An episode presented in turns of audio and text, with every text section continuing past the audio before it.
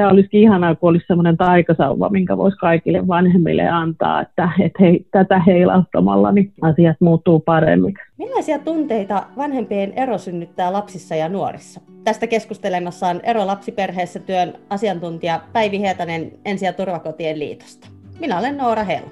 Korona-ajasta johtuen podcast toteutetaan puhelimen avulla. Kurkkua kuristaa, kun toista vanhempaa on niin ikävä. Kuinka hän äiti tai isä pärjää, kun en ole siellä? Lapset ovat kertoneet tämänkaltaista ajatuksista, kun vanhempien eron jälkeen arki on jakautunut kahteen kotiin. Päivi, äh, millaisia tunteita vanhempien ero tyypillisesti herättää lapsissa ja nuorissa ja kuinka kokonaisvaltaisesti heidän elämänsä muuttuu? Joo, tämä on tärkeä kysymys lapsihan käy samanlaisia tunteita läpi kuin aikuisetkin siinä eron myötä. Ja lasten tunteet yleensä liittyy juuri siihen muutokseen, jota perheessä läpikäydään. Eli siihen muutokseen, että lapsen arki ja elämä jakautuu kahteen eri kotiin. Näissä tilanteissa moni lapsi tuntee ikävää toisaalla olevaa vanhempaa kohtaan. Lapsi voi tuntea surua siitä erosta, siitä, että perhe, johon hän on itse syntynyt, ja jossa on kasvanut siihen asti, niin hajoaa. Ja lapset joskus myös kertoo siitä, että tilanne on voinut olla myös hämmentävä jos tämä ero on tullut niin kuin lapselle yllättävänä tapahtumana tai jos tästä muutoksesta ja erosta ei ole lasten kanssa lainkaan keskusteltu. Toisaalta joskus lapset voi tuntea myös avuttomuutta, koska lapsihan ei voi niin kuin paikata tai korjata niitä aikuisten välejä tai ratkaista aikuisten välisiä ristiriitoja. Lapsi voi myös ehkä tuntea semmoista avuttomuutta, että kun minä en voi vanhempiani tuoda takaisin yhteen, vaikka se voi olla semmoinen ehkä salainenkin toive joskus, varsinkin siinä eron alkumetreillä. Mä itse ajattelen, että se iso muutos lapselle varmaan on siinä, että veron myötä lapsi menettää sen vanhempien yhtäaikaisen läsnäolon siellä elämässään. Ja lapsen turvallisuuden tunnetta ainakin hetkellisesti voi heikentää se, että hänen pitää sopeutua siihen toisen vanhemman poissaoloon. Vanhemmat ei ole yhtä aikaa käytettävissä siellä lapsen elämässä. Ja erossa lapsi joutuu luopumaan siitä yhtäaikaisesta läsnäolosta ja luomaan sit uusia yhteydenpitotapoja vanhemman tai vanhempien kanssa. Ää, miten mä on yhteydessä isään tai äitiin silloin, kun olen toisen vanhemman luona, tai, tai milloin me taas nähdään, tai milloin olen toisen luona. Ja nämä muutoksethan tässä kahdessa kodissa tarkoittaa myös sitä, että elämä saattaa vähän hankaloitua. Tulee paljon uusia sovittavia asioita. Enemmän asioita, joista pitää jutella ja sopia etukäteen. Juuri tämä, että milloin mä oon kummankin vanhemman luona, milloin mä oon isän tai äidin luona. Miten harrastuksiin kulkeminen toteutuu eri kodeista, välimatkat voi olla erilaisia. Voiko mun ystävät vierailla molemmissa kodeissa vai onko toinen koti semmoinen, että mihin ystävät ei voi tulla tai toiseen kotiin voi. Ja aika usein myös vanhempien tavat toimia lapsen kanssa ainakin hieman eriytyy toisistaan eron jälkeen, eli vanhempien tavat, miten he on, on lasten kanssa, niin niissä voi olla eroavaisuuksia. Tämä voi esimerkiksi näkyä niissä kodin säännöissä tai vaikka toimintakulttuureissa tai vaikka aikatauluissa, että milloin meillä on ruoka-ajat ja paljonko meillä on peliaikaa tai voi olla, että kahdessa korissa on vaikka eri määrä sisaruksia, jos on vaikka uusi perhe, niin voi olla bonus, bonussisaruksia siellä. Ja näihin kaikkiin lapsen pitää sitten sopeutua ajallaan ja sitä aikaa ehkä toivoisi, että kullekin lapsille suotaisiin, eikä vanhemmat odottaisi, että se on niin kuin automaatio, vaan annettaisiin lapselle myös aikaa sopeutua siihen kahden kodin arkeen ja elämään. Mitä sä ajattelet, voiko ero olla jossakin tilanteessa lastenkin kannalta paras ratkaisu? Joo, no mä ehkä ajattelen niin, että, että itse se eroaminen ei sinällään ole se ratkaisevin asia. Vanhemmat joskus miettii sitä, että onko tämä ero tavallaan haitta lapselle tai onko tämä, niin kuin, tämä ero sellainen, joka tulee vaikuttamaan niin kuin lapsen elämään merkittävästi. Mä ajattelen, että itse se ero tapahtuma sinällään ei ole se ratkaiseva asia. Enemmän on ehkä merkitystä sillä, että millaista se lapsen elämä on ollut ennen sitä eroa. Minkälaisessa perheessä hän on kasvanut, minkälaisesta vanhempien huolenpidosta hän on saanut nauttia, minkälaisessa kodin ilmapiirissä hän on kasvanut ja kehittynyt ennen eroa, ja toisaalta millaiseksi se lapsen elämä sen eron jälkeen muodostuu. Miten vanhemmat sopii asioista, miten he huolehtii lapsesta. Ja iso merkitys onkin just sillä, että miten vanhemmat löytää semmoisen yhteisen tarpeeksi hyvän tavan toimia yhteistyössä lapsen asioissa eron jälkeen. Ehkä, ehkä miettisin myös niin, niin sitä eroa ratkaisuna niissä tilanteissa, jos kodin ilmapiiri on, on pitkään kovin tulestunut tai kireä, ää, jos kodissa vallitsee tämmöinen turvattomuuden tai pelon ilmapiiri, niin silloin se ero todennäköisesti voi olla lapselle helpottava.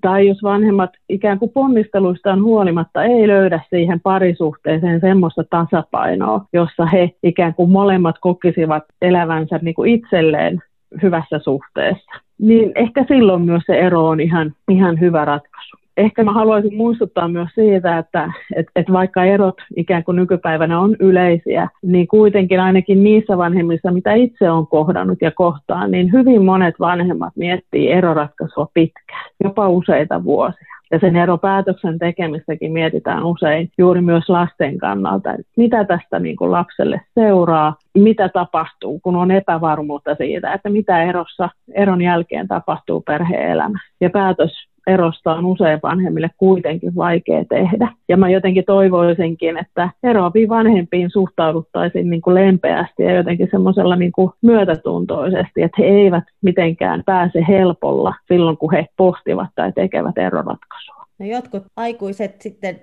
eron hetkellä riitelee aika paljon. Yksi lapsi reagoi työtämällä korvaansa kuulokkeet ja pakenee huoneesta. Toinen ehkä ryhtyy selvittelemään vanhempiensa välejä. Kummallakin on toiveena, että ei tarvitsisi kuunnella vanhempien riitelyä tai toisen vanhemman mollaamista. Päivi, minkälaiseen välikäteen lapsi pahimmassa tapauksessa joutuu, jos vanhemmat eivät pysty lainkaan asialliseen keskusteluun keskenään? Joo, kyllähän se niin on, että jos se vanhempien riitely jakuu eron jälkeen, niin se voi tuottaa lapselle syyllisyyden tunteita, häpeää, turvattomuuden tunnetta. Mä ajattelen, että lapsella ei ole eikä häneltä voi vaatiakaan keinoja ratkaista näitä vanhempien välisiä riitoja tai, tai tavallaan sitä pulmaa, jos vanhemmat ei lainkaan pysty asialliseen keskusteluun tai sitä kommunikaatiota ei ole lainkaan. Ja eri tutkimukset kyllä osoittaa, että vanhempien riitely pitkittyessään tuottaa lapselle psyykkistä kuormaa. Eli, eli lapsi kantaa sitä tilannetta mielessään ja se voi esimerkiksi näkyä siinä, että koulussa on vaikea keskittyä tehtäviin, tai voi olla käytös ikään kuin ulospäin vähän niin kuin ri, riitaa haastavaa, tai, tai lapsi voi vaikka olla kovin ärtynyt, tai hän saattaa vetäytyä tilanteesta. Ja nämä on ikään kuin lapsen keinoja pyrkiä ratkaisemaan sitä psyykkistä kuormaa, mitä hän tuntee silloin, jos vanhemmat riitelee jatkuvasti tai hän joutuu elämään siinä tilanteessa, että vanhemmat ikään kuin mollaa ja moittii toisiaan lapselle tai, tai ikään kuin lapsi asetetaan siihen välikäteen vanhempien kesken. Mä oon joskus itse miettinyt niin kuin sitä, että, että kun me vanhemmat aika usein kuitenkin opetetaan meidän lapsille hyviä käytöstapoja ja me pyritään opettamaan, että jos on riitoja, niin ne sovitaan ja pyydetään anteeksi ja me ikään kuin pyritään opettamaan semmoisia hyvän elämisen taitoja, että miten tullaan toimeen erilaisten ihmisten kanssa ja erilaisissa tilanteissa, niin miltä eiköhän nämä erotilanteet sit lapsen silmin näyttäytyy silloin, jos he näkee, että vanhemmat tässä erotilanteessa tai eron jälkeen eivät lainkaan kykene tai edes pyri tämmöiseen asialliseen keskusteluun. Mä ajattelen, että siinä on kyllä tämmöinen mallioppimisen paikka, eli miten me aikuiset selvitään ja selvitetään asioita, miten me kohdellaan toista vanhempaa ikään kuin ihmisenä, niin lapset kyllä seuraa meitä hyvin tarkkaan vierellä. Ja mä ehkä ajattelen myös niin, että jos vanhemmat asettuu eron myötä tämmöisiin vastakkaisiin joukkueisiin tai he ei halua kasvattaa tai hoitaa lasta ikään kuin tiimityönä, niin se riski lapsen jäämiselle välikäteen on aika iso ja hän joutuu valitsemaan vanhempiensa välillä. Ja tämä on toki sille lapsen turvalliselle kehitykselle haitallista.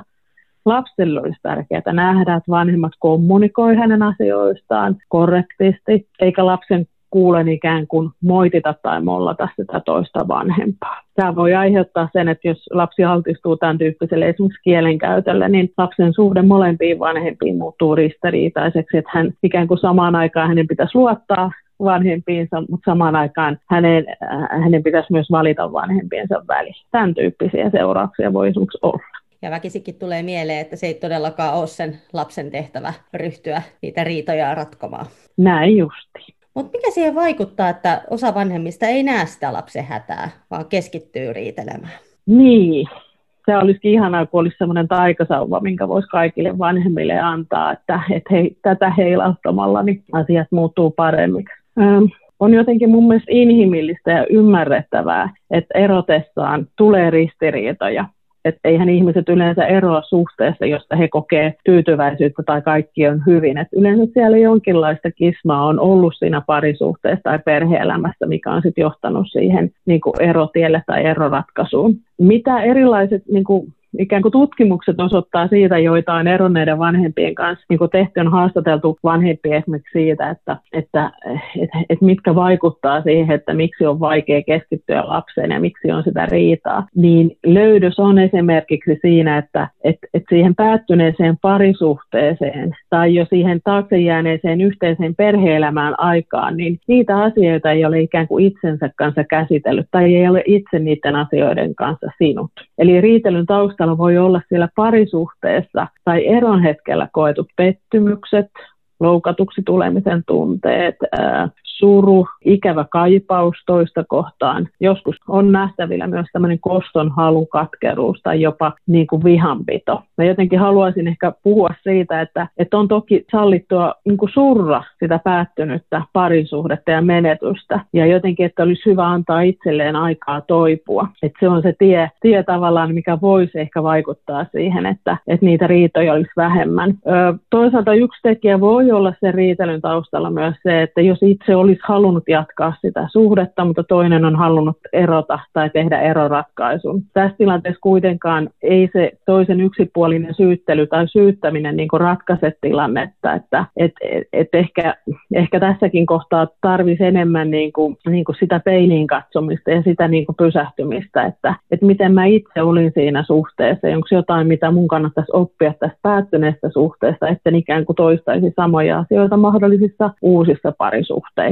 Ja joskus, kun puhutaan esimerkiksi tästä vihan pidosta, että olen vihainen sille toiselle, että, että kun hän teki niin tai näin, niin mä olen joskus miettinyt sitä, että vihanpitohan itse asiassa ylläpitää sitä suhdetta. Että niin kauan kun mä tunnen vihaa sitä toista kohtaa, niin niin kauan myös mun irrottautuminen siitä suhteesta ei voi ehkä toteutua. Et sen jälkeen, kun mä ikään kuin hyväksyn sen, että ero on tosiasia, vaikka mä en sitä halunnut, niin silloin voi ehkä alkaa myös se suruprosessi ja luopuminen. Eli se yksi keskeinen tekijä ehkä onkin siinä, että aikuinen kantaisi vastuun niistä omista tunteistaan ja siitä omasta toiminnastaan. Toista me ei voida muuttaa. On luonnollista, että erotessaan aikuinen käy läpi erokriisin moninaisine tunteineen, eikä niitä tunteita pitäisi koskaan jättää lapsen kannettavaksi. Toisaalta mä ehkä myös olen miettinyt sitä, silloin kun vanhemmat kovasti riitelee, niin, niin mitäköhän se toisi siihen tilanteeseen, jos vanhempi pysähtyisikin miettimään, että, että tota, mitä hyvää mä näen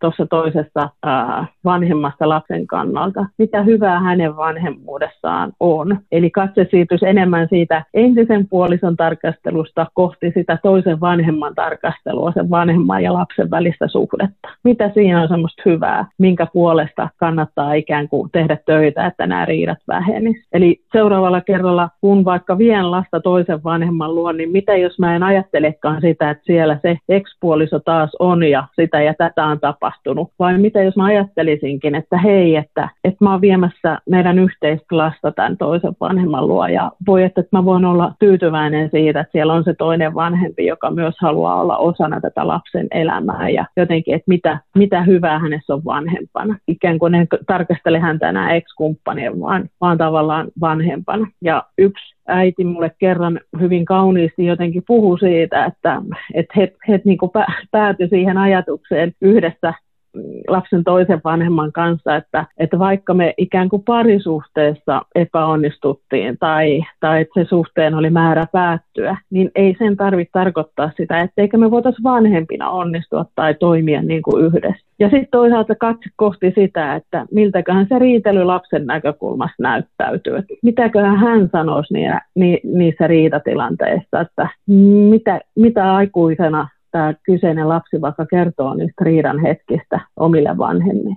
Ero voi tosiaan hoitaa myös hyvin niin, että uusi elämäntilanne on lapselle mahdollisimman turvallinen. Jos me tehtäisiin Päivi nyt huoneen taulua, niin mitkä kolme asiaa sä nostasit, joita vanhempien pitäisi ainakin välttää siinä erossa? No, varmaankin olisi tärkeää välttää kaikenlaista toimintaa, mikä vaikeuttaa tai haittaa lapsen ja sen toisen vanhemman suhteen ikään kuin ylläpitämistä tai toteutumista. Tämä varmaan voisi olla semmoinen lähtökohta. No mitä tämä voisi käytännössä tarkoittaa, niin varmaan sitä, että vanhempi ei hae siitä lapsesta liittolaista itselleen, toista vanhempaa ei mollata ja moitita lapselle tai lapsen kuullen, eikä vanhempi ikään kuin pyri vaikeuttamaan sitä lapsen yhteydenpitoon toisen vanhemman kanssa, että ei tekisi siitä hankalaa. No, sitten ehkä toisena voisi ajatella sitä, että, että lasta ei pitäisi myöskään laittaa viestinvieeksi tai tulkiksi vanhempien välillä. Ei ole lapsen tehtävä huolehtia siitä, että onko kodeissa oikeanlaiset vaatteet, onko koulu- ja harrastetarvikkeet mukana, milloin hän on kummankin vanhemman luona, koska hänet haetaan ja mistä. Kyllä ne on aikuisten tehtäviä huolehtia myös ihan nuoruusikäistenkin lasten kanssa tai yhdessä keskustellen näistä. Ja jos vanhemmat ei lainkaan kommunikoi toistensa kanssa millään tavalla, niin silloin se vastuu vuorovaikutuksesta usein jää sen lapsen harteille ja se on kyllä liikaa vaadittu. Jos vanhempien on hankala kohdata toisiaan, niin tilalle voisi ehkä miettiä muita, muita niin kuin tapoja, millä olla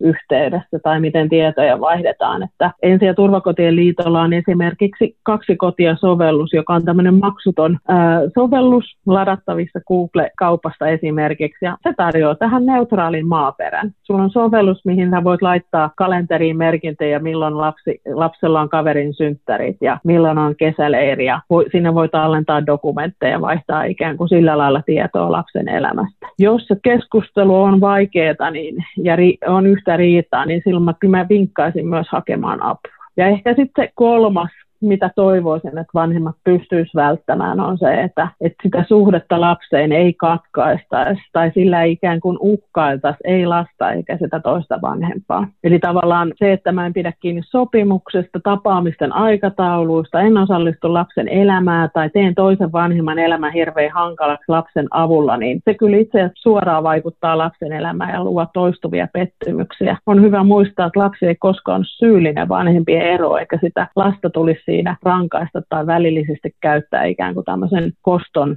toimenpiteenä. Tämän kaltainen toiminta monesti herättää lapsessa semmoista niin kuin hylätyksi tulemisen tunteita ja kysymyksiä siitä, että mistä toinen vanhempi on tai miksi hän ei ole mun elämässä mukana. Ehkä ajattelen myös niin, että jos vanhemmalla on niin kuin, tämän, tässä niin kuin vaikeuksia ylläpitää sitä suhdetta lapseen, on vaikea esimerkiksi pitää kiinni sopimuksesta, niin, niin tota, ehkä siitä olisi hyvä sit jutella sen toisen vanhemman kanssa. Tai jos on vaikka omien tunteiden vuoksi hankala ikään kuin kohdata lasta, lasta että tulee niin iso ikävä siinä eron hetkellä, niin mä mietin, että tähänkin voisi hakea niin kuin apua, apua niihin omien tunteiden käsittelyyn niin, että, että se suhteen katkaisu ei olisi se ratkaisu tämän tyyppisissä tilanteissa. No jos täydentää huoneen taulua vielä hyvillä asioilla, niin mainitsitko kolme asiaa, jotka tekemällä vanhemmat voi edistää lapsen hyvinvointia?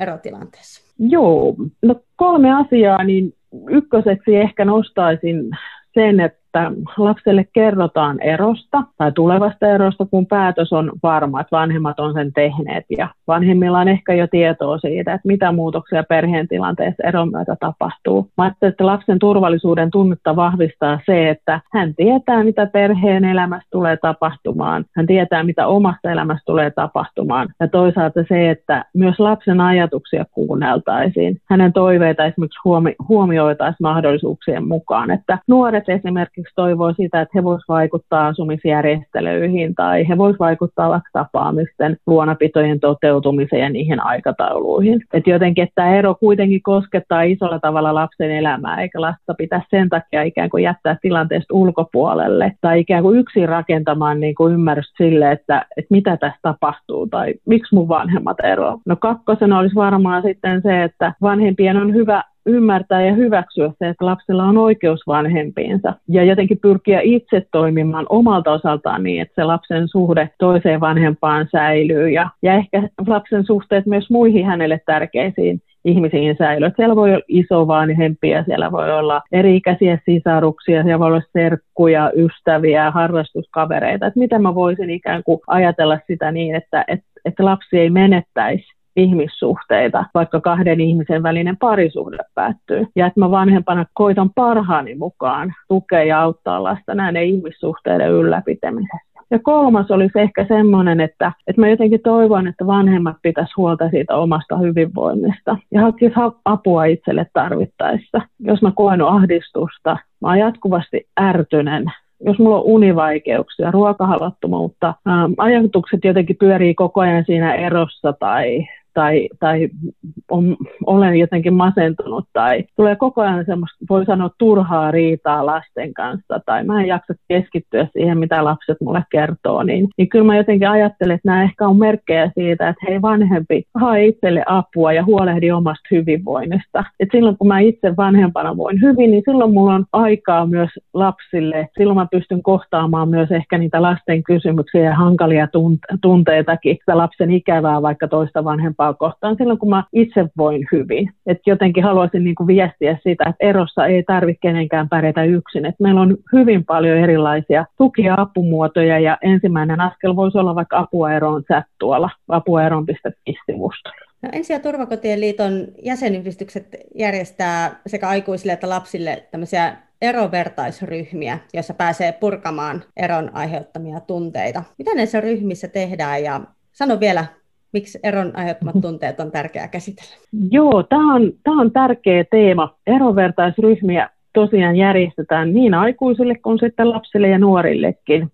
Mä ajattelen, että varmaan niissä se yksi keskeinen keskeinen merkitys on siinä, että siellä tapaa ja tutustuu muihin joko eronneisiin vanhempiin, tai sitten lapset tutustuu muihin lapsiin, joiden vanhemmat on eronnut. Ja mä ajattelen, että yksistään jo se, että sä kohtaat muita, joilla on ollut samanlaisia tunteita, samanlaisia kokemuksia, samankaltaisia elämäntilanteita, niin se voi olla jo helpottavaa. Huomaat, että no mä en ole ainut, mä en ole ainut eronnut, ää, muut on kokenut samaa, tai mä tutustun muihin lapsiin, joiden vanhemmat on eronnut ja huomaan, että ai, että ei tässä olekaan mitään hävettävää tai tässä ei ole mitään niin kuin pahaa, pahaa tapahtunut. Ää, vanhemmilla ehkä on, on se, että et huomaa, että monet eronneet ää, tuntee ja kokee asioita samankaltaisesti, vaikka ikään kuin erojohtaneet syyt voi olla hyvin erilaisia ja polut, miten siinä suhteessa on eletty ja päädytty eroratkaisuun, niin kuitenkin ne tunnekokemukset monesti on sellainen yhdistävä tekijä, että ihmiset käy samanlaisia, samanlaisia elämänlaineita läpi siinä tilanteessa. Ja mä ajattelen, että miksi tunteista on tärkeää puhua, on ehkä se, että, että on hyvä muistaa, että tunteissa ei koskaan mitään korjattavaa tai hävettävää. Ne on luonnollisia reaktioita silloin, kun meillä on erilaisia elämänvaiheita ja elämän kriisejä, joita erokin edustaa. Ja nämä tunteet auttaa meitä käsittelemään tapahtuvia, ne auttaa myös ymmärtämään niin kuin, äh, niin kuin sitä, että, että miltä asiat musta näyttää tai tuntuu. Ne voi auttaa myös mua ymmärtämään siltä, siltä että miltäköhän, miltäköhän muista on tuntunut. Ja esimerkiksi aikuiset on näissä erovertaisryhmissä joskus kertoneet siitä, että kun mä olen kuullut muiden kokemuksia eroista, niin mä oon ehkä oppinut ymmärtämään myös sitä ex-kumppania ja sitä, että hänen kokemuksensa siitä samasta suhteesta ja siitä erosta voi olla hyvin erilainen kuin mikä se mun oma kokemus on. Ehkä aikuisten ryhmissä nimenomaan helpottaa se, että, että mä en ole ainut eronnut, ero ei ole epäonnistuminen ja että erosta on mahdollisuus toipua ja selvitä. Lapsille taas on hyvä oppia tunnistamaan ja nimeämään erilaisia tunteita ja paikantamaan, missä ne mus itse tuntuu. Ja tämä ehkä auttaa lasta kehittämään myös elämässä tarvittavia itsesäätelyn taitoja, että silloin kun kiukuttaa tai on surullinen, niin, niin mä tavallaan annan, mä, mä niin kuin ymmärrän, että nämä on tunteita ja että ne ikään kuin tulee ja menee ja mä voin itse myös vaikuttaa siinä, että miten mä toimin näiden ehkä joskus vähän hankalienkin tunteiden kanssa. Et lapsille on aivan yhtä tärkeää kuulla toisten lasten kokemuksia erosta ja ryhmässä aika usein lapset toimii toistensa lohduttajina ja tsemppareina. No, minkälaisia ajatuksia lapsilla ja nuorilla yleensä siinä vaiheessa, kun erosta on kulunut jo vähän enemmän aikaa? Joo, kiitos. Tämä on mun mielestä niin kuin ehkä näistä kysymyksistä mun mielestä kaikkein tärkein. Ja, ja mä poimin tähän oikeastaan suoraan muutamasta erovertaisryhmästä ja meidän nuorten erofoorumista pari ajatusta, että mitä lapset ja nuoret ovat itse tuottaneet. Mitä viestiä he ehkä haluaisivat kertoa vaikkapa vanhemmille. Se viesti ehkä olisi tämän kaltainen, että ajan myötä eroonkin tottuu ja on tärkeää muistaa, että ero ei koskaan lasten syy, eikä lapsi ole koskaan osa sitä aikuisten riitaa. Ero voi alkuun tuntua vaikealta ja hankalalta, mutta uudenlaiseen elämään tottuu ja siitä voi ajan kanssa löytyä myös hyviä puolia. Lasten vinkit toisille lapsille on, että erosta olisi hyvä jutella vanhempien kanssa. Nuorten toiveen aika usein on, että heidänkin ajatuksia ja toiveita huomioitaisiin ja vanhemmat ajattelisivat asioita myös lapsen näkökulmasta, ei ajaisi ikään kuin vain omaa etuaan. Nuoret myös toivovat, että vanhemmat hyväksyvät myös lapsen mielipiteen, vaikka se ehkä voi olla erilainen kuin se vanhemman ajatus tai toive, ettei lasta väheksyttäisi koskaan. Ja se, mitä nämä lapset ja nuoret toivoo vanhemmiltaan, on läsnäoloa, ne toivoo yhteisiä hetkiä ja ne toivoo joskus yhteisiä hetkiä ehkä myös sen ikään kuin vanhan perheen kanssa, missä voisi olla sisarukset ja molemmat vanhasta, vanhemmat yhdessä, vaikka hetken piknikillä tai puistokävelyllä. Tämän tyyppisiä asioita he nostaa esille. Hei, kiitos Päivi. Tähän on hyvä päättää. Kiitos, kun sä tulit keskustelemaan tästä tärkeästä aiheesta. Vanhemmuus ei pääty eroon. Jos lapsen asioista sopiminen on vaikeaa, pyydä apua. Ensi- ja turvakotien liiton chatissa voi keskustella nimettömästi ja saada omaan elämäntilanteeseensa neuvoja ammattiauttajilta.